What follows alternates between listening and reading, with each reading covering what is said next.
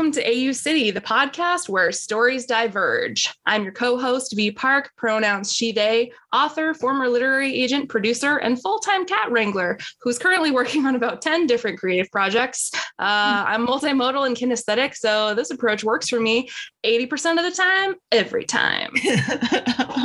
and I'm your other co host and chaotic neutral author, Rey Noble. My pronouns are he, they. I also have magical cat attraction powers. Uh, and yeah, thank you guys for joining us today. We are going to be doing a telly, aka find out episode. Uh, today's format is basically where we discuss what we've learned at, or what we hope to learn in the future from all of our fuck around times. And today is going to be a lot of fucking around, I think. It's more like the the fucking around approach to finding out where we talk right. about what we learned but not really in like a very ordered manner um so yeah. today for today's show i mean tell uh, we're going to take a step back and we're going to look at our seasonal collaborative storytelling project which in this case is our au nancy drew season four in case you haven't been following the road so far we're doing this from a raven's eye view mm-hmm. so in other words like we're breaking story, as they say. Uh, well, you know, while we're already mid story, if you're mm-hmm. thinking like, wow, that's pretty chaotic of you guys, well, you are not wrong. Yeah, that's just what we do here. We literally put it in the introduction at this point. yeah, but for anybody unfamiliar with the term breaking story, it's used in a lot of ways when we're talking about all different types of narratives. So, uh, for one example, in the news, you'll see an alert like breaking, and then you'll get like a quick snippet of information. The breaking is meant to tell you that the story is still developing and we may or may not have all the details yet. So, you stay tuned for updates, but this is generally what you need to know. That kind of exactly. Thing. Yes. So, whereas in writing for TV in a writer's room, which you'll notice that I reference really often on this podcast, since it's a pretty established model of collaborative storytelling that most people in the world are at least like somewhat familiar with, um, so in certain, you know, in screenwriting, breaking a story means coming up with each individual scene for that story and then just kind of arranging those scenes in their proper order as they'll appear in the script. So if you're breaking story for an episode, that's usually a lot more granular and like scene by scene. And in that case, you know, a scene is referred to as a beat. The terms are used pretty interchangeably in the screenwriting, whereas obviously books, totally different situation. We'll get more into that, like and the terms and what they mean and how they're applied in a future episode. But it's good to note upfront that when we use a term like breaking story, we don't always mean it just that one way. Kind of like also how we use scripting in this show as well. We kind of refer to scripting as all manuscript slash script writing slash whatever you're working on. So, Totes. yeah, that's why today's use of breaking story is probably a little bit closer to the first definition. So, as we mentioned in a previous episode, if you've been, you know, sticking with us from the beginning. Before we started recording this podcast, we basically had like a three hour Zoom call where we talked about all of our shared hyperfixations, um, and specifically in like this case, Nancy Drew. And what we would do in our perfect world as we were moving the show forward, doing whatever we wanted, because in the perfect show, like, excuse me, in the perfect world, we control the show because why wouldn't we? and the universe. Yes. Exactly. Uh, but yeah, so in fact, it is kind of like our shared belief that once a story is out in the world, everybody who interacts with it kind of owns a little piece of it in their own way and we project to characters that we love we become invested in their in their lives and their entire arcs we have opinions about their choices just like we would about ourselves or our friends or also your own characters. Uh, we ship them romantically or with like as platonic friends, as just having wonderful relationships. And basically, this has been a thing that has been happening since the dawn of time because oral histories and mythology have always been the roots of our favorite books and TV shows, etc. So we're just continuing that tradition for fun and educational purposes. yeah, and for vibes, as per usual. Um, so yeah, so let's let's just get right to it then i guess. Um yeah let's find okay. out how to how to break au nancy drew season four. Um so for today i always like to organize at least a little bit. And in this case instead of organizing i'm categorizing. So for today we're going to break up our big picture like breaking story for the entire season not just for a single episode. And we're going to break it down kind of into categories so that we can recap and discuss the main elements that we're working with for this project as a project manager we would call this scope you know we talk about like the scope of like what what is and is not involved you know what can we use what can't we use what materials do we have what resources do we have all that jazz and it helps uh, it really helps us narrow it down and not get a little you know go a little bit too ham um, mm-hmm. but in this case we we kind of made up our own terms as well for like what we're allowed to use so starting off with agendas, as we've mentioned before, uh, we always make a joke here about the gay agenda, the mm-hmm. queer agenda.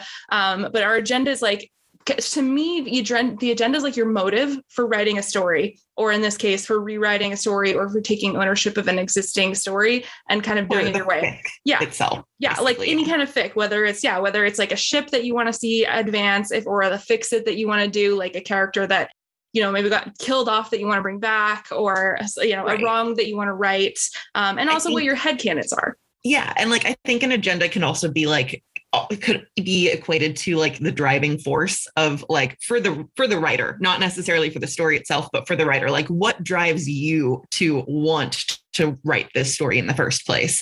It's that little like, that.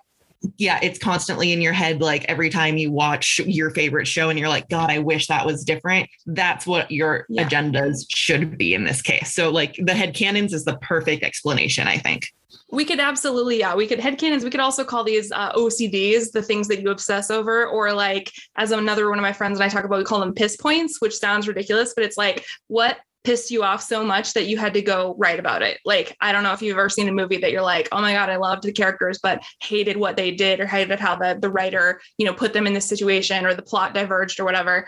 Um, and to me, I think as a person who is fueled by spite, as you know, uh, sometimes me being bad about something is just as much of an impetus for me to write or iterate something as it is if I am love something, you know? So hate and love are not on opposite sides of the spectrum, in my opinion. I just think. Oh, very agreed. They are make two sides of the same coin. So, what do you think is our? What would you say is our first agenda for this season? I know what you're going to say. Nice, nice, nice. The Knights of Nace. oh my God, we need T-shirts. We're. I'm writing that down. Knights of Nace, classic, doing it. Um, okay, so God, for those who don't know what the fuck that is, can you explain what that is? That, that is a Monty Python in the Holy Grail reference. Oh, that no, I meant the Nace part, not the oh, Monty Python all the way back. Don't worry. But yeah, no, Nace specifically is Nancy and Ace are OTP for the updated CW Nancy Drew oh, show. Our shared OTP, oh, which I feel like is rare in a friend group to have it a shared OTP. Yes. It, it really is. And like Nace is one of those that has very quickly like risen the ranks of like favorite ships for me. I would blatantly say that they are in like my top five OTP status. Like they're huge for me. The only ones that like otherwise have stayed there are like my childhood OTPs or like oh yeah you know the iconic it's, one. I'm so. not gonna lie because it also has there's mirroring, and we can talk about this in a future episode. Like like ship dynamics that are classic throughout. So like you know like the Gilbert Blythe and Shirley ship, for example, like right. that dynamic of like childhood friends to lovers to or ch- childhood enemies to friends to lovers specifically, which has always right. been very formative for me. But also I think with Nace in particular, it's one of those ships that not only sneaks up on you, but then you go back and you watch it from the beginning and you're like, the writers meant to do this like 100% it's very similar also to like the James, uh, the James and what's her face? Oh my god, I'm forgetting the main character in Derry Girls. If you watch, he's oh, kind of oh, like you yeah. know always there. But if you go back yeah. and you look at the blocking in the show, like he's always standing right next to the main character. You know, like like it's always it's kind of like obvious when you look back, but it's not obvious at the time. And yeah. I love those kind of ships but this ship, I don't know. I can't really even explain. I think it's because you and I both identify so strongly with both of these characters because of the way that they both have trauma, but deal with their trauma differently. I fully maintain that this Nancy Drew, the reboot show on the CW CBS, is a show about trauma and how people oh, yeah. deal with trauma. But like specifically, when you've got like the high functioning, you know, like most likely to succeed character who is just drowning in trauma, and then you have the character that was supposed to be the chilled and laid back character who's also drowning in trauma and then they kind of find each other and each of them need a little bit of what the other person has like oh put it mm-hmm. in my mm-hmm. veins put it directly in my veins on top of that like there's just something about the character of ace the both the way that he's written and the, the way that he's acted i think that he is possibly the best addition to the Nancy Drew world that like could have possibly been done. Like the fact that Ned is not her main love interest and instead it's Ace who is basically book Ned but somehow works even better for this iteration of Nancy. It just it blows my mind. Yes, and I will say from the first second, I knew I was going to love him because um, I am I love my little stoner babies, especially when they're done do. well. I do, I do. It is a thing. It's in my books. At, uh, like you love an herbal escapist. I do, I do, and like especially when the vibe is done correctly and it's not just like making fun of them and it like really. I feel like for Ace specifically, it doesn't get mentioned as much, but it is still always part of his vibe. At the you know that at the end of the day, that boy goes home and he packs a bowl. Which I'm sure we're gonna have to get an explicit rating on this podcast at some point. If it weren't the fucks, it would be the gratuitous. yeah, if it wasn't the fucks, it's the uh, yeah, uh, which again is legal in most states now. Anyway, uh, so talking about fictional stuff anyway, so it's fine. But yeah. point being, that is that like just NACE is the number one agenda. NACE is literally why we decided to do this. A hundred percent. And so the agenda would be, you know, just basically advancing the ship, uh, things, you know, adding this, our favorite tropes to the ship, like mutual pining and star-crossed. And like the writers have already given us a ton to work with, obviously.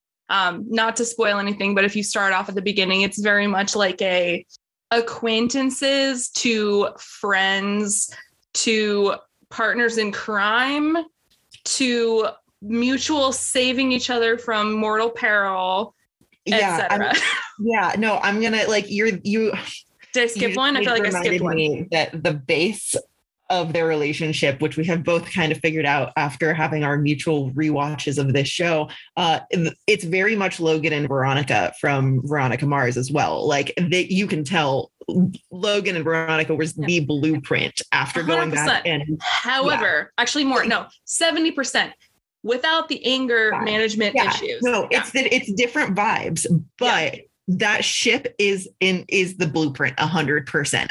Like they change the vibes and they change the reasons from like why they know each other and why they have these relationships. But the way that it's been moving forward, aside from um, they really speed it up in Veronica Mars specifically because I don't think they ever thought they were going to get as many seasons as they did. oh yeah, I had uh, a whole. I mean, that's that's a whole topic for another episode. Oh, just even yeah, how the we should but, have. but you're not wrong about the fact. So like similar network because WB was the the original Veronica Mars. And I do feel like, especially NCW. yeah, like I think I mentioned this in a previous episode, but if you go back and you read the pilot of the pilot script for Nancy Drew, the new reboot show, and you read the pilot script for Veronica Mars, not only do they use a lot of the same devices, it's almost an exact beat for beat match. Um, I went yeah. back and did that recently for reasons because I was writing a spec script, but I, um, I literally like it was so interesting to me to see how everything from the filters that they use for the flashbacks to the voiceovers that they use to like the quick mm. pops is what they call them, where it's like Nancy will be looking at something and like Nancy vision, you know, will like pop in.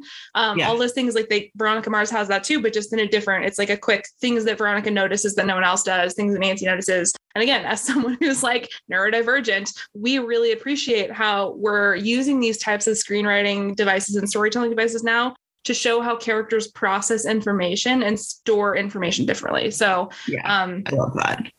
Yeah, I mean, and so so uh, this is a side note. We don't need to talk about this, but one of my personal agendas that I don't know if you share is that I'm super mad at Carson Drew, um, and the parenting, like the you know, kind of multiple daddies. My my answer to that was not to fix necessarily the ones we have, because as we know, Nancy has two dads so far. I was just going to add a third one. Was my solution? It's just fucking up more.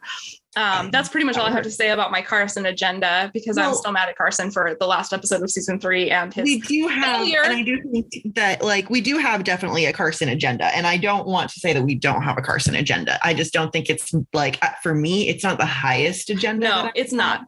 And if yeah. I'm being honest, it's really more of an addendum to the NACE agenda because the whole reason right, I'm mad at Carson is because he fucked up his chance. Yeah he did, and I totally agree with it. it. And I think that it, it, I don't, I still to this day don't know if it was a case of like purposefully bad writing just to like avoid the situation, and so they wrote did something out of character, or if it was just kind of like, well, we don't really know what he would do, or maybe he really is this dumb.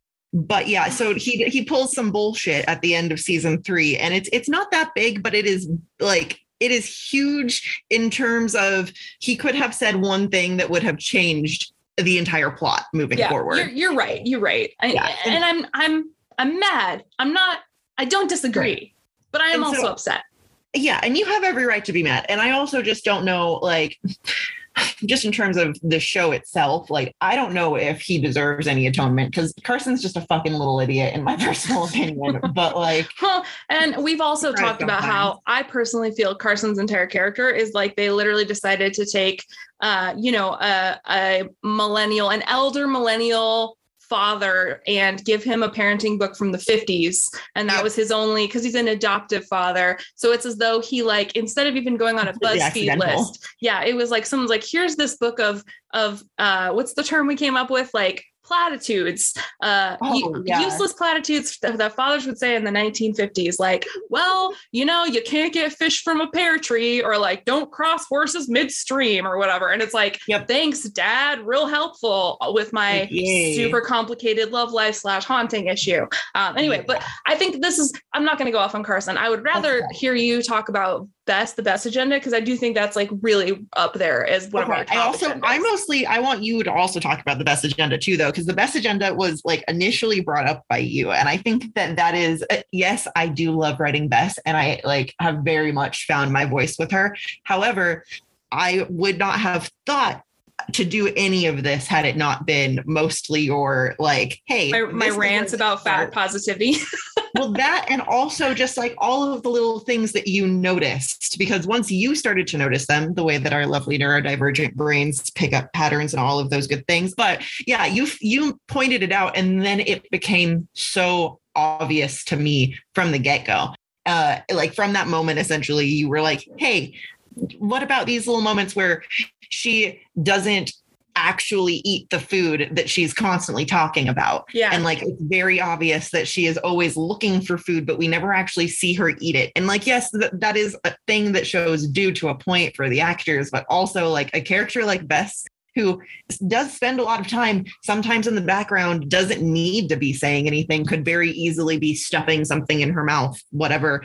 This character who is historically and very importantly a fat character and fat representation there's so much that is going on there that you could use and that you could write a really beautiful story and important story out of. And V noticed it basically instantly and told me about it. And then I started seeing it and my mind exploded. And I was like why aren't they doing this or maybe they are and they're just like leading up to it. But at this point I have no faith in them with Bess well but, so that's actually really good. I, that just occurred to me. You've pretty much said everything that i've said so far better and shorter than i would have. Um but the one thing i want to say about and this is so specifically with the show just a little quick disclaimer so no one comes after us here is you know obviously a lot of people don't realize unless you actually work in the industry like we have in different aspects um, that like writers have no control over who gets cast for a part for example. So even if the writers entire writers room was like oh we're absolutely going to have fat bess marvin from like the original series because to, to date when i look back at my entire childhood and like every piece of media that i consumed bess was like you know obviously there's a lot to be learned and a lot we it could have done better but as far as fat rep and a character having a character who was kind of beloved by all she dated and had more boyfriends than any of the other characters and like was constantly getting hit on um i'm not talking about like the 90s reboot which had a lot of problematic stuff happen but basically like bess was plump. She was always re- referred to as you know if not like fat like definitely like overweight but it wasn't a lot of the other problematic shit that you see with a fat character at least in the books like wasn't wasn't present. You know they weren't like they didn't Yeah. treat her like she was dumber. Um she was constantly like when do we eat? But it was it was in an adorable way. And the way that everyone treated her was so you know uh loving and supportive. And and no one was ever like you know nagging her being like oh you could you lose some weight or whatever. And to me as a child growing up with like a parent that had a litany of eating disorders and constantly being reminded you know as someone who always kind of struggled with my weight and not understanding why you know i didn't look like my other female members of my family who were like you know had eating disorders. It was so nice to have there be a character who maybe didn't look exactly like her friends but like that didn't change the fact that she was always invited on every adventure. She was an integral part of the crew. She always had a date to the prom et cetera and so forth. And there are a lot of other problematic things we can discuss but for this this character being cast as a very thin actress who is amazing and hilarious. Um, oh, this excellent, excellent cat footage there. Um, but you know, having her like the actress, you know, and, and the way the writers have dealt with it, I the point you made about how it has to be, it's either intentional or it's like so baked into our, you know, collective psyche to like fat shame or have, you know, um ha- have problematic things that like the char- the fact that this character is ED coded has mm-hmm. like like you would say a character is queer coded and they did make her queer which you know great but like when you notice a character that has those codes that you recognize if you struggle with that or know someone who has um, you have to ask yourself like is this intentional is it something you're going to actually reference on the on the page so for us like especially with your scenes that you write in the novelization versions which is what you'd call it if you like novel as a TV show or verse, vice versa, like the manuscript version. I'm the novelized version. Yeah, well, again, again, in film class rears its ugly head. Um, but like I, I really, when I was growing up and I realized that like a lot of things came, you know, figuring out what it starts as, um, you know, like what the IP, what the what the idea begins as, what media it's so interesting to me because there are limitations with that. So the original version, the character Nancy Drew might have been 18 in the books, but it was very much written for children, like little children in the mm-hmm. you know 1920s uh, yeah. So if you look at that and you look at like the comparison and like who the audience is, there's a lot of stuff that they didn't get to deal with that this show is dealing with. Things like sexuality, for example, and mm-hmm. characters who are not just sexually active, but who have jobs and who have, you know, um, struggles like real life thing, things like addiction. family yeah. to take care of. And really like, messed up family. Yeah, where they're yeah. the breadwinner, like oh. yeah, like a character like George, who is actively the breadwinner of the family and whose parent like basically abandons them. Like that's huge. That is yeah, huge. Hundred percent. The poverty rep in the show, and that's a big part of both of our platforms as creators. Like you and I mm-hmm. talk about this a lot, not just in terms of like body positivity and inclusivity and you know lack of ableism and things, but also um, the poverty rep. So infrequently do you see that it's in shows that are made for like young adults, where often it's like they're out having adventures or like fancy jobs in the city or whatever. And they rarely talk about like how are they actually paying their rent. Whereas in this show, pretty much everyone except for, you know, a hint, one or two characters is like really struggling financially. Um, and you know nick's only not struggling because he got a huge inheritance from a person who got murdered. But anyway i digress. So Actually, but if you want I mean, to talk that, a little bit and that is an important storyline too for the record.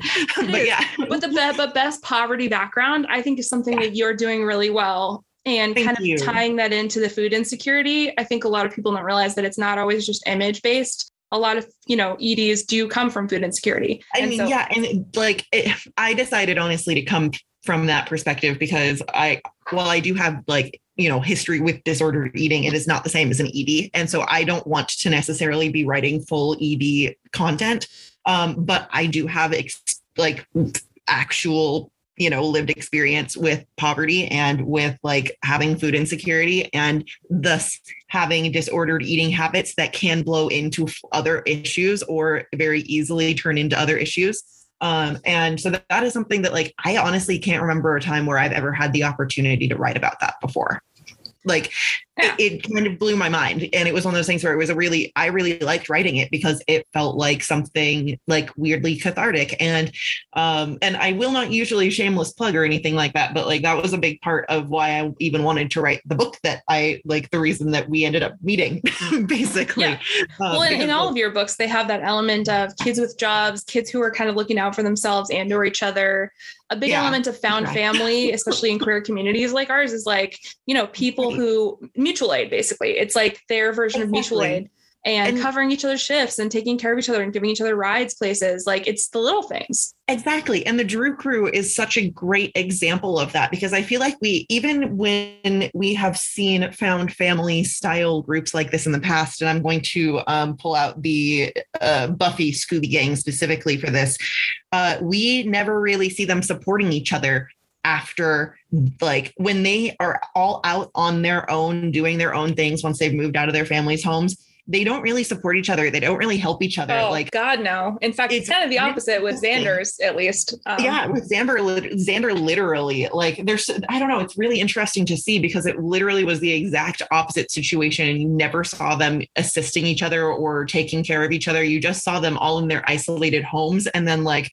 having to come out to each other and like and that sounds very queer but i meant like in a, yeah no like they have to they have to meet up outside yeah. Exactly. and that's that's the other thing i love about this show and one thing that like i'm kind of mad about because i feel like i would have also done that. I love giving the kids when i write about kids a shared space like in this case the claw they all work together yeah. at the claw and that's if you've never worked in food service before the crew like mentality and the solidarity that you will develop with fellow food service workers exactly who are going and, like your hell together you live like you basically live at the same place as them like yep. that was my experience with my yeah, you eat together you work together like, you hang out together you take breaks together um you spend often, more time with them than you do at home oh god yeah and that was 100% my late yeah. teens to early 20s i mean i basically have not Same. been unemployed since I was like 16 and so for me looking back at like my my most like ride or die friendships it's like they joke about you know friendships are made in the trenches or whatever but i think the the new version of like you know friends that were in war together is like friends that have served retail together or food service together or have like done who have stood up against the you know the masses of angry karens together and defended each other from you know yep. silly customer complaints and stuff and and you know all done this for like less than minimum wage slash you know not not a living wage whatsoever. Um, Never. And so that's Never. that's a great. I mean, that's again like like I think the poverty agenda and the fat rope agenda they all kind of play into things that you and I do in all of our work. But also, um, yeah, I think you and I also have a kind of a shared occult background, a fascination with the occult, if you will. That's so I, I yeah. want you to talk about like so this was your in. your idea that you pointed out to me that I was like I can't believe like I it, it had occurred to me in passing. The Hudson Curse had occurred to me in passing, but I was like, oh no, like that is exact like your your head canon for that i was like yes i, I remember implement okay. that in my belief system yeah i had completely uh, forgot that that was my, from like my random ramblings which happen a lot i think that i think you brought it up during our first breaking story and i was like oh yeah like the curse and you're like no but like but like not just the not just the temperance curse which we're trying i mean spoilers right, right. but like yeah spoilers but, like them. the fact that everyone in this entire family including nancy has like you should you should literally say that okay. again because it was great. Okay, I was like, what? Word. Okay.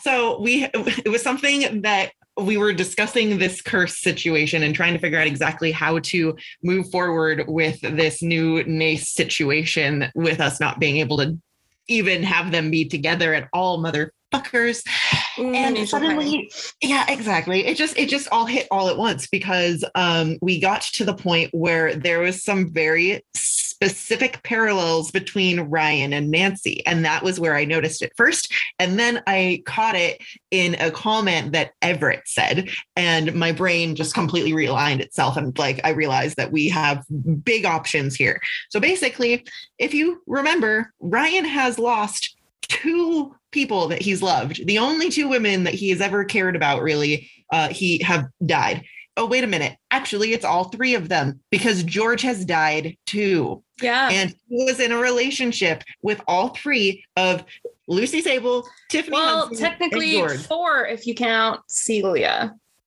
Oh, forgot Celia too. But yeah, I'm I'm talking specifically romantic in this case. Okay, so we're gotcha. romantic relationships right now. But yeah, in every like romantic relationship he has had, the woman has died. Even George, even though they were not like consistently together. And yes, she came back. However, it still applies. With Nancy, we have Owen. Owen died off the bat, basically. And technically in a different a, a, like reality in a dream reality ace has already died too so in technically we're, we're we, seeing you promised we weren't you, you promised you were going to give a trigger warning before you talked about that I, am still having feelings about that. Okay, can we not? Sorry, can we I'm not? I'm so sorry. Quick question. Yeah, like, quick question. Yeah. Then, how does that apply then to Nick? That's actually a really good question. Has Nick died yet? Um, I mean, also, in in in, in the Lake Division, were yes. they actually in love with each other too? Because I feel like that could be another thing. So, is that okay. there has to be is Perfect. there a specific type of relationship? So this is what I asked you last time is it only romantic or is it just like a family curse where everyone in the Hudson line is unlucky in love or is it mm. literally if you love someone they're going to die because the fun part is we can kind of decide this we clearly haven't yet but we clearly haven't yeah this what, is, what do we think why we're doing this yeah. But yeah i think i personally think it makes the most sense just as far as the story goes currently that if you have fallen in love with someone that that is the target of the curse. That is what i'm going to guess just based off of how this has gone so far especially because we don't actually know much like a lot of everett's history I don't know anything else about about who he loved in any of his relationships. That's, that's an excellent point. Well, his brother died because he, you know, murdered him. That's true. Uh, his wife murdered. also no. murdered. Yeah, which again technically still counts. And he did die, sure. so you know, and even if it was by his own hand. Every single one of them has been murdered. Every single one of them has been murdered. It has been a well, I guess aside from Lucy, technically, but once again, technically, I mean, she was murdered. She was say, driven to it. Yeah, the town murdered specifically her. Specifically states that the town and its people murdered her. Yes. So that can be considered a murder um, just by Nancy Drew CW show state yeah. stakes alone. Um, so yeah, and so basically we figured out that this automatically falls into that. And so if we can break the Hudson curse, we can possibly break all of the curses and then take care of our problem and fix everything. Um, also, I'm pretty sure that we do know that Hud. We don't know anything about Hudson's temperances husband, temperate. Yeah, Hudson, we don't. husband. We've mentioned he's mentioned in passing, that like he kind of sucked. No, I know, I yeah. feel you. Um, really so, so this, so we'll put a pin in this and come back to it because I think so. Basically, what we're saying with this is like it's it's an agenda because we realized that there was an existing kind of unanswered question. There was a setup. Yeah, there was a setup. There was a framework, if you will, that we could yeah. potentially exploit. And also, instead of reinventing the wheel and coming up with a completely new paranormal threat, we decided with our storyline we're going to basically not just not just use the threat but we're also going to amplify the threat and we're mm-hmm. going to do basically kind of a version our version of an origin story spoilers for future episodes an origin story of the hudson curse and like how yes. long has it been around who started it why is it and you know because because it could have maybe it was pre-temperance maybe it wasn't pre-temperance but if it's not pre-temperance then everyone since her in the hudson line has basically had a horrific romantic you know no one has had a, had been happy in love and marriage basically. So and at this point the only real person that we know about the hudsons in historically speaking is Temperance and her daughter. That's yeah, literally her daughter. Yeah, which is why we have so much opportunity. There's so many generations in between that. Hence, our kind of already, you know, have pretty heavy-handed introduction of Lawrence Hudson, aka Law, who's the the head of this evil carnival that we created for AKA this season four. Daddy Hudson. Daddy Hudson. Daddy. yeah. Uh, honestly, this is another thing I will say, as it's kind of a tricky screenwriter thing. If you're writing like a spec episode for an existing show it's often like you can flex, you know, as much as you want and create your own characters. Like we've created a couple of original characters for this series, but it's also kind of a flex, in my opinion. And I'm going to like brag on myself for a second that I, I was like, you know what? What if we just use an, an existing actor for the show? And we have a great idea actor too. who plays. Yeah well also like let's be honest like he probably dirties up nice like Gerald style. I'm not going to go down that road. You know what I'm saying? But like you know Ryan Hudson is a flawed character. he is Nancy's father. You know we can't really be thirsting after him for a lot of reasons. I mean you can but like no judgment whatever whatever you're I'm into. sorry I'm not um, thirsting after him. I'm too I'm mad not, at him I will say oh yeah see I will say I can't thirst no. after him for many reasons. Also the dating an underage girl just completely takes it out for me but again I digress. So the point I'm making here is like we intentionally were, you know when we look at breaking story we're like all right first before you you know it's kind of like eating your vegetables before you get dessert it's like first work with what you have in the existing framework of the show. So whether you're writing, you know, that's a spinoff of an existing IP, or whether you're trying to write for a given genre, or you know you're you're trying to like stick to within a certain scope, it's important to try and use devices or at least like jump off of existing things if you can. Um, and so now we're going to talk a little bit about devices. And in this case, we're using that to mean like, you know, recurring motifs, themes, uh, things that are already existing in the show. think paranormal themes, literal themes, and how we're going to use them and augment them in season four in addition yeah. to what we've already done. Yeah, and honestly, uh, I think everything that we're doing is pretty straightforward and obvious in terms of like you you guys have already seen it all if you have been here for either of the episodes that we've already done. Yeah, and you've very, heard it. You've heard it exactly. The super obvious one is the carnival, Daddy Law's Carnival, the wayward traveling show.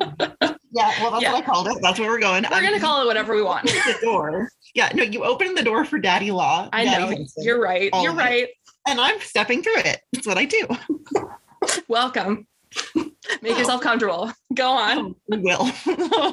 uh, but yeah, so basically, we're using the carnival to start. In the carnival, we really wanted a new setting within Horseshoe Bay that also was really I can't, this is going to sound really dumb like when I say it but it's also something that's old mm. and we were trying to kind of figure out how to have this like anachronistic vibe uh, because as soon as we figured out that we had a history with all of this opportunity for us to fill in uh, we wanted to find something that like we could do do so without making it feel like it's not part of the vibe already. And so for some reason, because Nancy is just one of those shows, it's got the blue filter and like the Twilight vibe, and it's very kind of vibey. Yes, yeah, it's very vibey. We had to find something that was equally as vibey, but could feel like it was still part of Horseshoe Bay. Yeah. And I don't remember where who came up with the carnival idea. I'm pretty sure that was you. I'm pretty sure carnival in the way where it's almost yeah, probably. I'm kind of a you.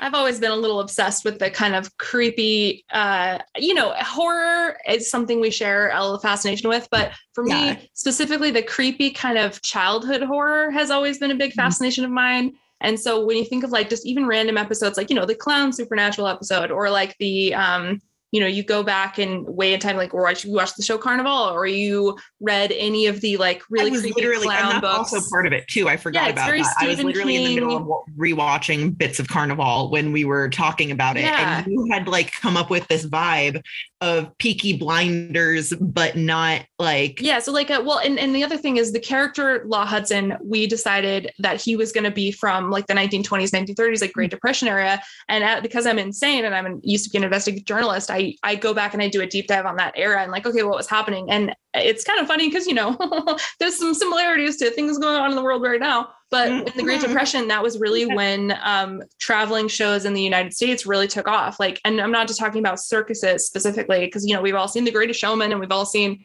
you know, uh, water for elephants and all that kind of stuff, where it's like that level of big, big tent. But what they don't talk about as often is like the little small caravans of traveling shows where it was like mm-hmm. the snake oil salesman and the people, because, you know, people couldn't afford to do expensive things anymore, but they could pay a penny, you know, to get in and look at like this menagerie and look at get their palm read and all those kind of things. And there's a there's a great history, I think, of carnivals but I, we also see carnivals get appropriated a lot and like cast as like you know kind of like not just evil but i think that that segues really well into how mm-hmm. like we both love you know we love the vibe for me the music also i've always been weirdly obsessed with mm-hmm. carnival music and barrel organs and like calliopes and just that like childlike creepiness that it has of like you know yeah. it's like the ice cream man sound and you're like that is there's a haunted element to it if you will but also because you and i are both really character driven world builders. Um, you know, more you you're better at world building than I am. You'll you know this. If there's I think if I have to explain I don't, I don't, want to take it like a compliment while you're like actively undermining yourself. No, no, no, no, no, no. It's so here's when I say when I say world building, I'm talking about like, okay, it's like Philip K. Dick is like, this is a futuristic world. You know, I'm gonna deeply explain the technology and how it works and all the class system and stuff. And I respect it and I love to watch it. But when it comes time to like sit down and write it, I'm like, I don't want to explain how this works I would rather have like a this is why I love horror because a lot of the yeah, it. a lot of the paranormal shit is like we don't know or like or like the answer is like how does you know how do how does uh you know Freddy Krueger get from place to place? He just does. You know, it's right. like that that kind of vibe. And the second so you explain it, yeah, it it's it, for me. And so that's I think that's honestly I'm not trying to undermine, but for me, I find that when I do explain it, it's not nearly as cool as people were imagining it was before I explained it. So I'd rather just let the brain. I trust my readers, you know, and my listeners to to yeah, use their exactly. own brains to make something cool and that's one of my favorite things but for us, like to me, because we're trying to, you know, the whole premise of the show is like trauma and how, you know, no one who you think is evil is ever truly evil. Um, all the haunting presences, for example, have like a backstory and a theme, and you know, they kind of almost seem to stand for a certain type of trauma. You know, like most yeah. ghosts and beasties, they they have something, you know, that they're not all evil. No one's all good or all evil. Basically, is a big premise of the show, and so I did not want to, what I did not want to do is the kind of problematic, um, you know, like Roma stereotypes. I have like a lot of people in my family line who are, are from traveler cultures. And so for me, especially, I was like, what we're not going to do is like everyone at this carnival is evil and, you know, they're all trying to suck people's souls out but indentured servitude is a big big part of what these what these shows were about. And so that's when we developed the device of the waywards where it's like you you've started heavily hinting and you did an amazing job and in ace's pov scene last episode talking about this how everyone at the carnival is covered in tattoos that like kind of mystical tattoos and we don't really 100% know what they mean or why everyone seems to have them but there's also a thing that you're you're starting to notice how everyone at this carnival like looks way older than they should be um, everyone who works here like regardless regardless of job title everyone pretty much except law looks kind of you know just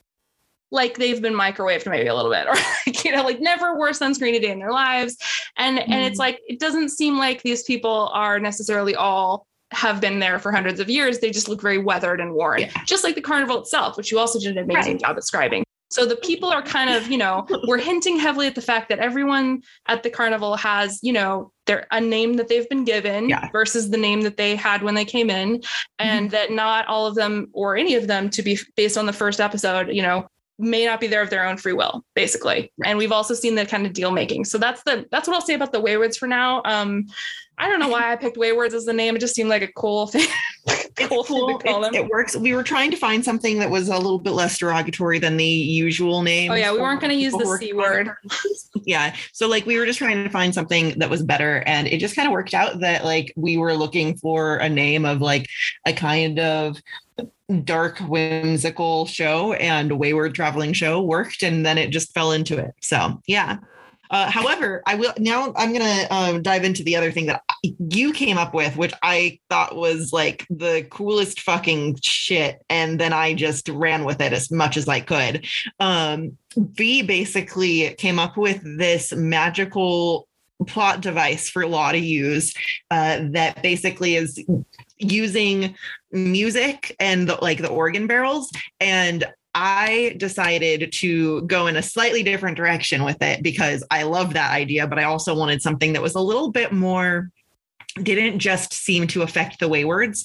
It needed to be something that could really set the vibe, not just for the reader, but also for the people attending the carnival and really make it so that law was always in control in a sort of way, even when he's not in a scene, even when he's not in an episode. I'm throwing things. I'm sorry if you heard that, but yeah. So I'm really excited.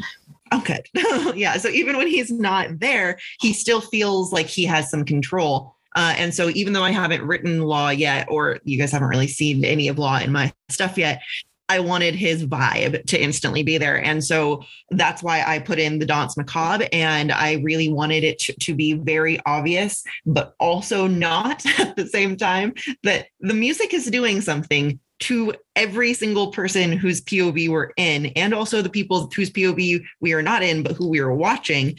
And we just don't necessarily know how it's affecting others yet. And one thing that I really, really, really, really tried to, do with the Bess and Ace POVs is to make their their vibe be affected by the music, if that makes sense, in a very obvious way where like Bess is not acting the way that she usually would. She is like talking the way she usually would. She is doing things she usually would, but she's not paying attention to the girls. And Bess and Ace are both like super protective, parent friends. They are literally the mom and the dad of the of the group because I while I love calling mom and dad like Nace and Nancy and I love that energy and it's kind of accurate to a point. Bess takes care of everybody a little like in a different way than too, well, and she is also the person um, that like puts other people's needs. And you you hit the nail on the head with your scenes too. Like she puts other people's needs over her own to the point where it's almost like not even self-sacrificing. It's like a point beyond that where it's an insecurity issue that you can exactly. tell. Whereas Nancy is very much like if she was a parent, she would be like the opposite of a helicopter parent, where she's like, oh, they'll be mm. fine um, exactly. But she'll save people. You know, like if anyone's in danger, she'll do everything. But she's not. She's not a person who hovers. And I think that's yeah. also why, uh, you know, her relationships with her friends can seem really one-sided if you don't yeah. understand the fact that her love language is doing things for people and taking care of people's problems for them. So, like. Yeah. It, we'll talk about this in another thing, but I love, love languages of characters. I think is something that we don't talk mm-hmm. about enough and and help helping you to understand and also create really strong characters by you know showing what people think about them versus like what they're actually like doing, I think is really a big agenda of us just as neurodivergent yes. writers. Oh, um, 100%. Yeah. And yeah. that was basically, I just wanted to, especially since I had the opportunity to be in their heads in a different way. Um, I really wanted to show how the music was affecting their mental state. And so, like, Ace is anxious the entire time from the get go, and he knows something's wrong, but he does not know how to handle the situation. And I kind of wanted it to feel a little bit like he was in the middle of both having a racing mind moment while being stuck in brain fog. Um, and having I feel this, like, he's definitely ADHD, this kid. yeah, I 100% agree. And I think that's why he smokes.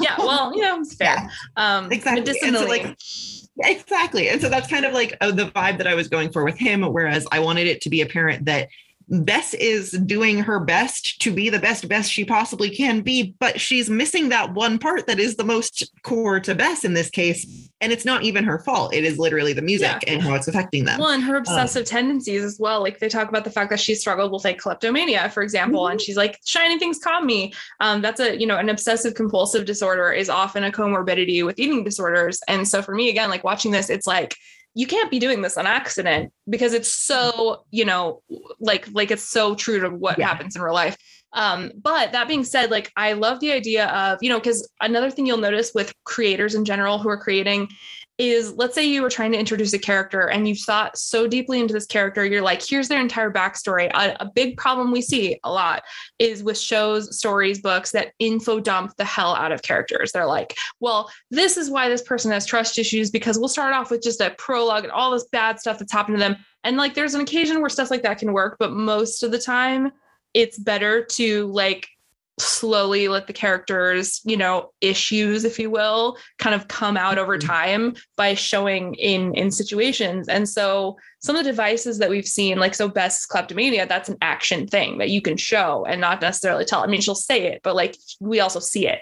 Um, and then we see you know the the eating disorder thing so far has been all show zero tell. They haven't even referenced it once but it's been in yeah. every single scene i've paid attention to and ace's thing too you're right like like his his ability where they talk about you know he's a self-taught hacker and he didn't do very well in school and like you know all the things people used to think he was a slacker and the way his parents treat him and talk about him um you know all kind of tell without telling if if that makes mm-hmm. sense it's like yeah. they show us they show us the characters and how they relate which is why implications and yeah actually it's a very sorry i'm so sorry that you're about to move forward but no, i just i was just saying i was saying musical is similar to it's like it's pretty much all show. Like we we may yeah. or may not ever reference it directly except for maybe a Bess moment where she's like oh it's the music and then that's it you know? Exactly. Yeah. Like it might be one of those moments where suddenly somebody figures out the core of the device but uh, yeah we're not going to go really any further than that. Um, but ultimately i think it's actually really interesting that you uh, mentioned that oh gosh i lost it one second what was it that we were just talking about? Uh, so neurodivergent. oh yeah, so so like the nerd, you know, just like basically showing versus. Yes. Okay. No, I figured it out. I got it. I'm right back. I'm right back there. Okay. So it's showing. It is the, and I do this constantly, and I didn't realize that's why I do this, but now I just got it we are leaving breadcrumbs, which I am, didn't mean to tie this back to my story, but I guess I am. We're leaving breadcrumbs. And it is one of those things where we're doing it probably for the other neurodivergents to pick up on the entire time because that's how we pick up on things. And so we are literally dropping these little weird patterns and implications so that all of the readers who are just like us who can see these things and also, you know, viewers, if you're watching a show or whatever. Um, but yeah, so that all of the people that are similar to us pick it up. But it's just the way that we write. It's, it's just the yeah, way that our brain is. A great example of that is like how when you go back and you watch season two of Nancy Drew from the beginning, like I watched it and I forced my partner to watch it with me, who is more on the neurotypical end of the spectrum. And I was so like, I was so bothered by the little details that didn't seem to make sense about like the little moments where like Nancy would be acting out of character because my big thing is character. And like you can't just change a mm-hmm. character's mm-hmm. entire personality to suit the plot you want. So I was so bothered that whole season by these moments right. in the show when Nancy so would annoying. be like, you know, she wouldn't st- she wouldn't stand up for herself when she normally would stand up for herself, or she's dating this guy that like you're like, why the fuck would Nancy ever be dating? Like, there's no way that she would ever like. I don't care how hot he is and how much you you know you have a bad boy thing. Like, she is just such a controlled character that her recklessness doesn't make sense. and then these freaking writers you know the like the last couple of episodes they they go back and they basically do one of my favorite devices it's like the memento device where it's like you have a moment where all of a sudden you go back and you show all the things the happening in sequence and you're like ah i knew it. Like it was on purpose. Um so yeah that's that's just an example. Anyway so when we talk about you know the the devices like sometimes they're physical sometimes they're not but most of the time the devices are kind of a recurring motif theme or anything which is why the last device i want to just mention offhandedly very quick is the runes yeah. um, which are a real thing you know in a lot of different archaic and uh, cult religions and they so many absolutely so many yeah. and so um, you know i did a quick like literal quick quick and dirty research into different types of runes and binding runes and you'll notice in the literal first scene the teaser of the pilot that i wrote with law he's like making a deal and you see it's, it's not explained at all it's just only shown he makes a deal something his tattoo, you know, something breaks off of his tattoo and goes onto someone else's skin and like makes a mark there. So you're just kind of showing that like metaphorical deals result in physical marks on the body. And that's a device that we set up early. We don't 100% know what we're going to do with all of it, but there's been so far several elements of, oh no, there's a mark, you know, a, a oh, physical oh, no. mark that shows. Yeah. Um, which I think you know, leads us well into our next. Thing. I think it does too, because that leads us into artifacts, which is all about the physical and the visual elements for the showing. Um, which, yeah, which obviously we don't have that much ability to do currently because we are not doing a television show, but we are doing our goddamnedest to show you what we have. So in this case, obviously the biggest ones have been the tattoos because those are literally physically on somebody. Um, and they are, and I, at least I have tried to make it very obvious, and I know V has successfully done so. Like when you see the people with the tattoos, when you hear of them, you know that they are not just a single tattoo. It is a very obvious situation where they're like covered from head to toe. Yeah. Uh, like in one one character, and this was not meant to be done on purpose in relation to me and my recently shaved head, but there is the tarot reader who happens to have a shaved head and they have tattoos literally covering them from head to toe. Um, and so that is a giant thing. We wanted to really do that, make it apparent with Zelda as well. And Zelda, some of her tattoos are in fact like the runes. And we don't really know how we're going to be, you know, using tattoos to the full extent, but it really is the perfect starting point just for the audience really to see oh this is something that is going to be a big part of later yeah. on down the line which i know sounds really weird and no it didn't and also so when you're talking about showing so these are specifically things we're showing so for example like there there's a part that we didn't actually read aloud in the show but it's in the pilot episode where it's a whole mm-hmm. scene with Bess basically kind of going through a big stack of books and figuring yeah. out the purpose of each rune and what they mean, and mm-hmm. realizing that, you know, one of the runes on Zelda or, or Saffron's body that was one of the lost waywards that had tried to leave the show um, was basically not, not just a binding rune where it was like, you know, would cause harm if she tried to resist her deal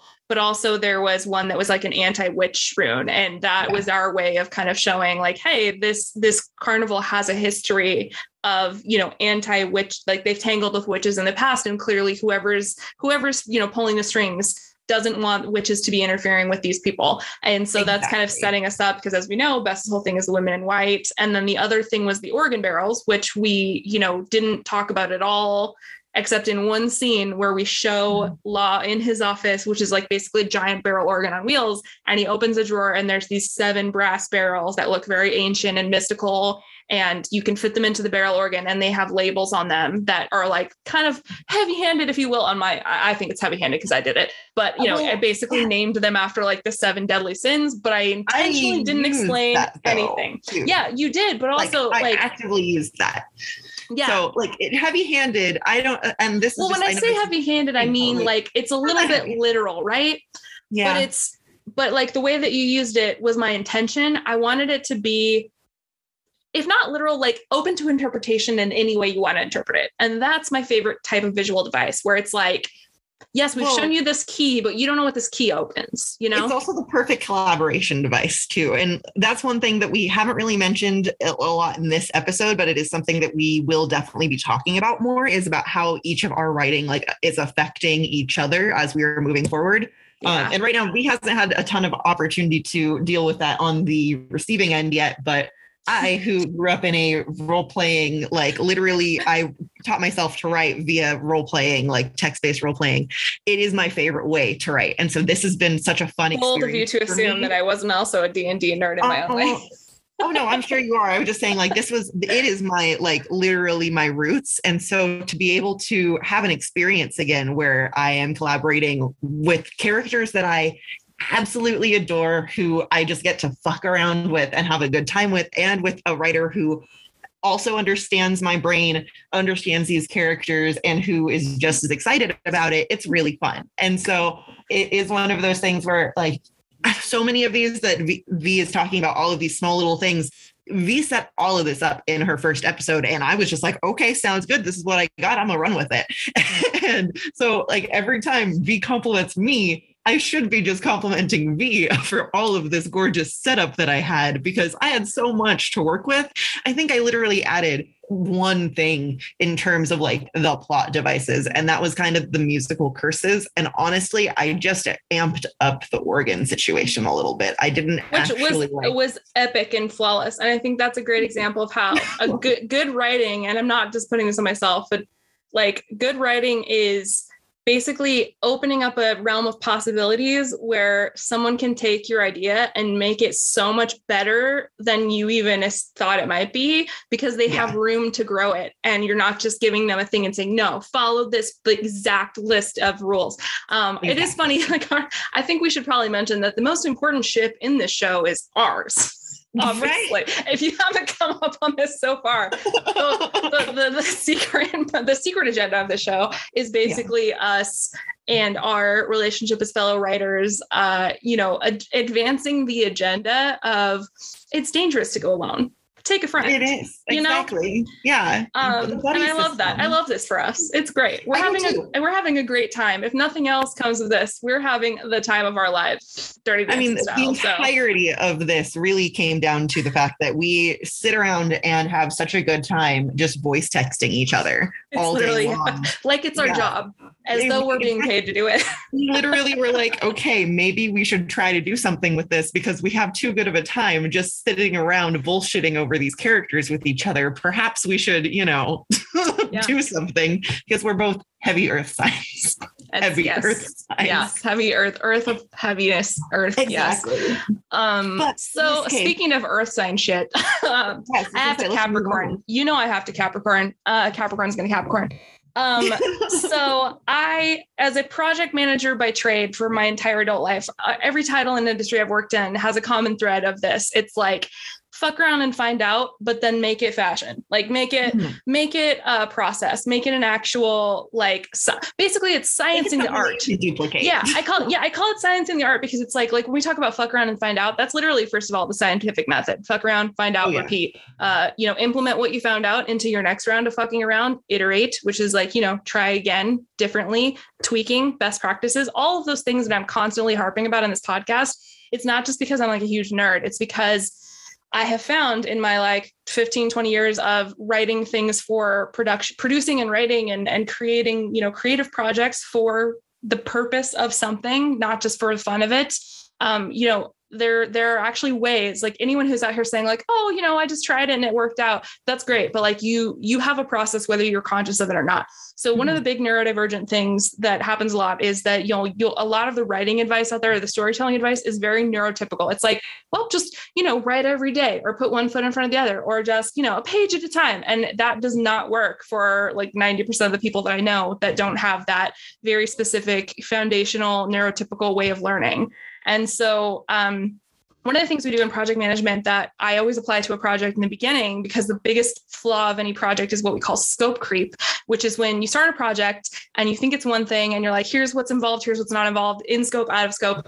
And then halfway through, you're like, or, you know, the, the, the monkey in your brain on speed is like, hey, here's an idea. What if instead of being on a spaceship, they were under the sea? And you're like, um, that sounds like a great idea, but we're already, you know, 200 pages into this. So maybe that's going to cause some issues. And so, especially when you're working with multiple people, the opportunity to have people be like, hey, awesome idea. Like, what if we completely change the scope of this? It is a problem. And so um, we like to do before any new project, we call a SWOT analysis, or in my case, a SWOC analysis, which is you know an overall overarching like all right here's the, the big picture project for the whole season we don't even need to talk about the details or all the mini moving parts but like what are the basic boundaries and parameters of this and so when, when I talk about SWOT stands for strengths, weaknesses, opportunities, and threats, or in my case, I prefer to call it challenges. So it's strengths, weaknesses, opportunities, and challenges.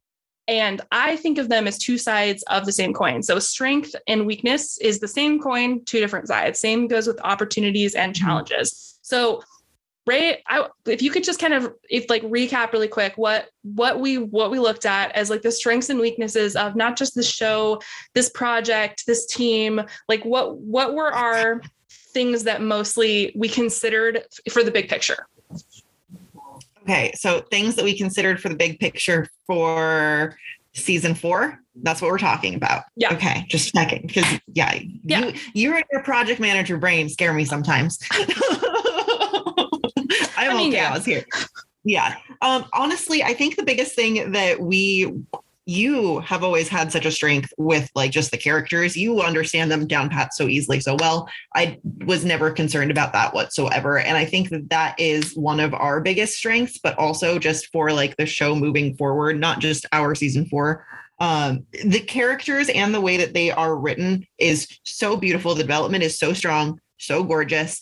Uh, and honestly, that also plays into their biggest weakness because the biggest weakness is literally they forget other characters. Some of their characters are so strong and wonderful. Nancy, Nick, Ace, a George, fucking Bess left out in the cold, like with a shitty storyline and nothing else to really carry her along aside from the fact that she's fantastic comedic gold.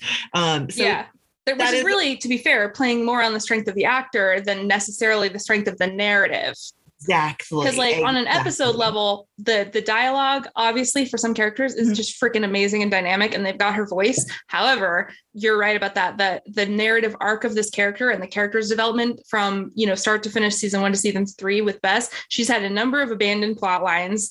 They've mm-hmm. jumped they've jumped us uh, a number of times with a with what I call like a an info dump in a back alley. Like you know, it's like holding someone up with a knife and be like, yeah. "Hey, guess what? This this this person used to be in foster care, but you don't even know that about them because they never brought it up before." And you're like, "What the fuck?" You know, it's like exactly. that. It's like ah, There's so much of that. Ask for this. What's happening? and it feels like little retcon moments and it's just yeah it is i feel like that is Thank one of their retcon. biggest that's issues. the word i was looking for oh, not trench coat yeah. and something I'm, I'm mugging you for your storyline want to hear about my trauma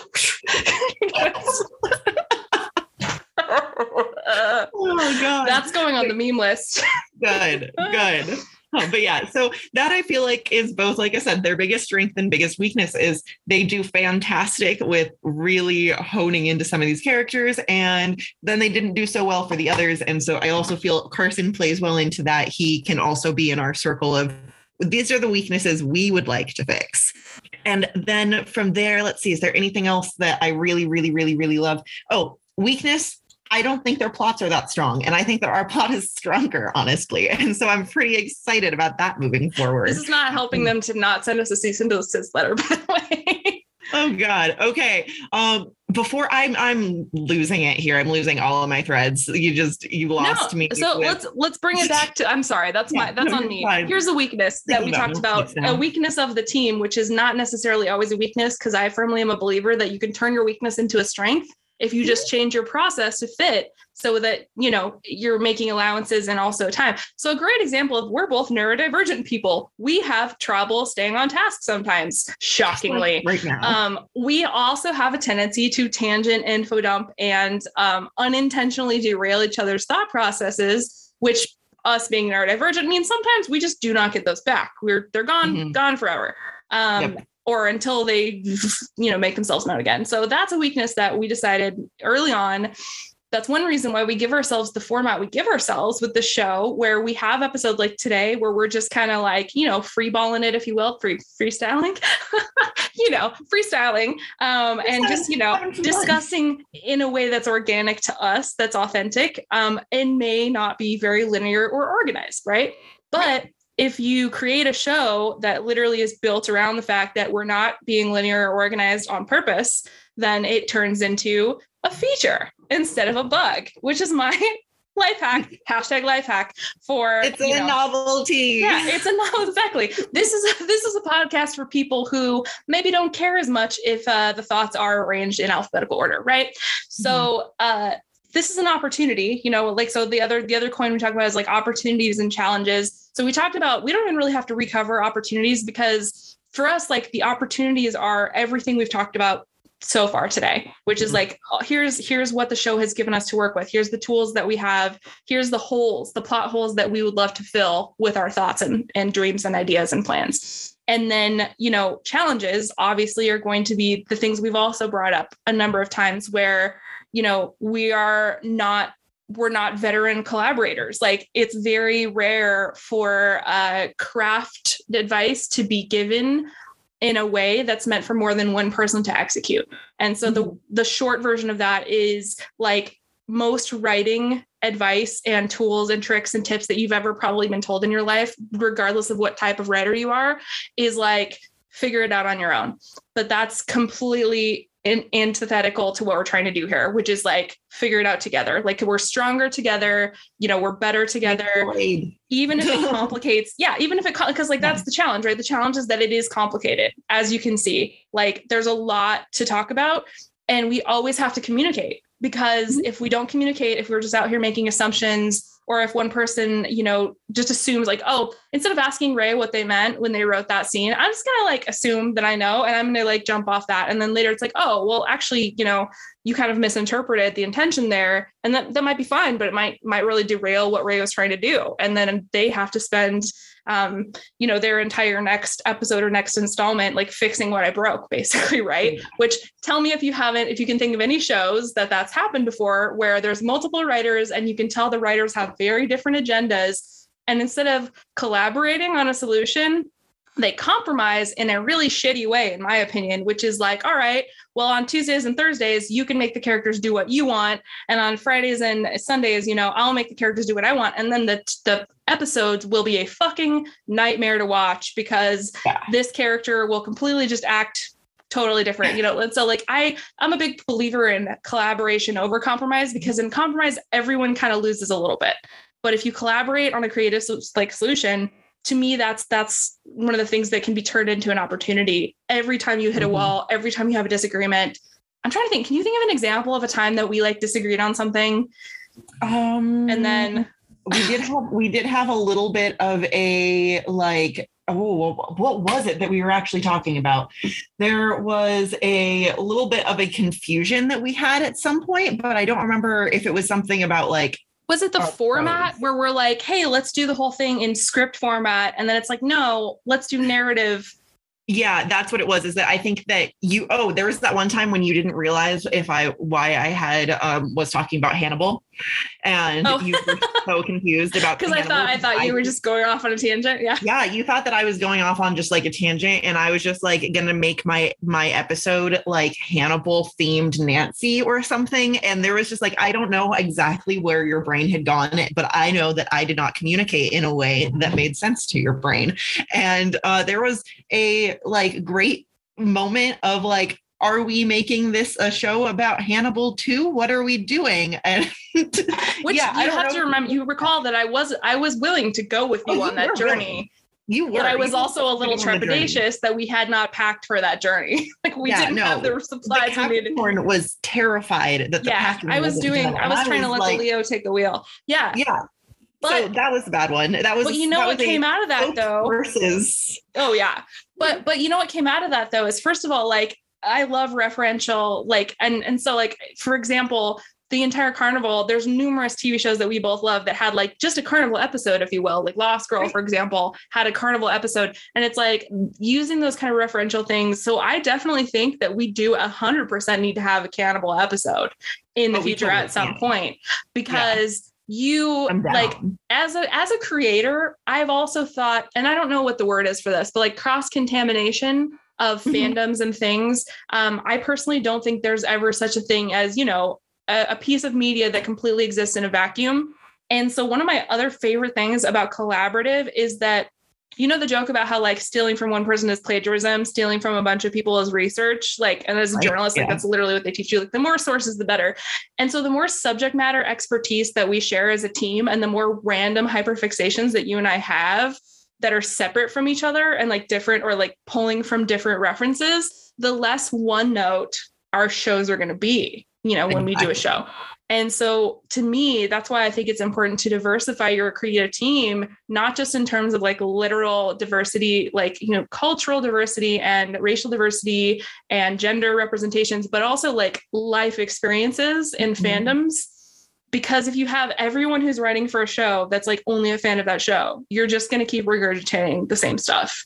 And yeah. it's the same for we're ready for a genre. Yeah, like you should always read outside your genre. You should always, um, you know, play outside your fandoms because mm-hmm. that that is going to make you a better creator i think personally and it will widen your fandoms because yeah. you'll fall in love with more things that you never realized you were going to fall in love with i think that is probably the only like actual rule of creation that i can think of is that it is just fill your well with as much as you possibly can like yeah. it doesn't matter if it's a genre that you think you're going to like or not watch the movie read the book every once in a while make the leap and do it because when you do you maybe you will find something that you never knew you would you needed you know?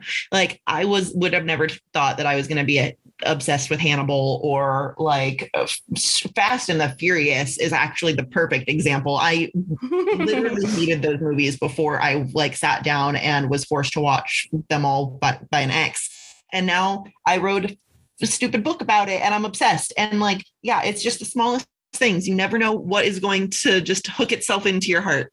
And you never it's sometimes it's the timing too. It's like you'll tell exactly. me you need to watch the show, like the the Outer Banks situation Outer that happened Banks. recently, where it's like uh, and I'm a I'm a terrible person in case you know this, but like you know, Rey had been telling me for a long time, like you should watch the show, and I was like, yeah, yeah, it's not the time. Like the the planets aren't in alignment. Like I can't I can't get into this specific show right now. The vibe is off. I get, I get. Um, and then I started watching it randomly, like on a Tuesday, and I started sending Rey's voice mom was like, hey, have you heard of this show? It's totally your jam. It's called Outer Banks. It's kind of like Point Break meets the Goonies vibe, oh, so like set in like North Carolina or whatever, and like if you ever want to really piss off your friends who are like trying to get you to watch a show, you should 100% try to like mansplain that show to them as a jok.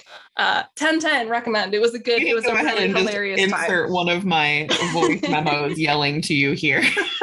I probably do have. I probably did save that one because it was so funny. I was like, um, so anyway, when you told me that was not that was a joke. It's like I cannot believe our our ship is in its it's it's it's its uh frenemies to frenemies to like ride or die friends phase, I guess. Yeah, yeah, that's, that's where we're at. Just troll each other for no reason because because uh, again, you know, why not? Um, all right, so do you want to bring us? I think this is a great place yes. to wrap up for today, and then we'll circle back up later. Okay, so before we let V dive into her restating of her D's, let's go ahead and do some quick reference and homework time. So, per usual, we are going to recommend a Save the Cat book. In this case, we are recommending V's favorite, Save the Cat Writes for TV by Jamie Nash. If I hear about this book one more time, I might end up with another cat.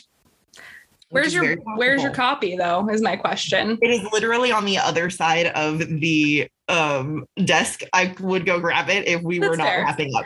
well, and it's not a video, so it's fine. Oh, um, oh, it's true. It's true. Uh, but yeah, and then from there, we've got a few others. Did you want me to go over those? Yeah, feel free to share. I mean, well, for now, we'll just list them, and then later we'll yeah. talk about how we use them in future Perfect. stuff. We'll do a different episode. So I will go ahead and also recommend Rock Your Plot by Cathy Yardley and Plot and Structure by James Scott Bell. And now this is my favorite use your friends, collaborate, go be friends with people and force yourself to talk to them and then force yourself to share your your stuff with them if they want to read it and then read theirs yeah. and then talk about it. Yeah, reciprocally. Critique partners, yeah. critique groups. It's so important. That's one of the best resources any creator can have is a critique partner really slash critique groups, multiple critique. Be polyamorous with your critique groups. I find um, in terms of, you know, not just having one friend, multiple feedback. It's always useful. There's no such thing as too much feedback, in my opinion. It's just learning how to apply it in a way that works for you. Um, yeah. So hmm. then the, you know, the D, the D, uh, we need the D in every episode, the disclaimer, uh, reinstating disclaimers for, you know, referential under Title 17, Section 107 of the United States Code governing copyright. Fair use allowance is made for purposes such as criticism, comment, teaching, scholarship, education, and research. In cases where we feature AU fanfic written by us or with permission from the authors, these will always be for nonprofit, educational, and informational purposes only. That is the overall D for AU City, but we'll include more detailed disclaimers as needed, since the intention here is to critique and learn from IP together and not to appropriate it. Stay in school, kids. Well, maybe not. Amazing. Well, thank you again for joining us today. This has been AU City, the podcast where stories diverge. We've been your co hosts. We were extra weird today and don't apologize for asking questions ever. Stay weird. Stay sexy and weird, my friends. Bye. Goodbye, my loves.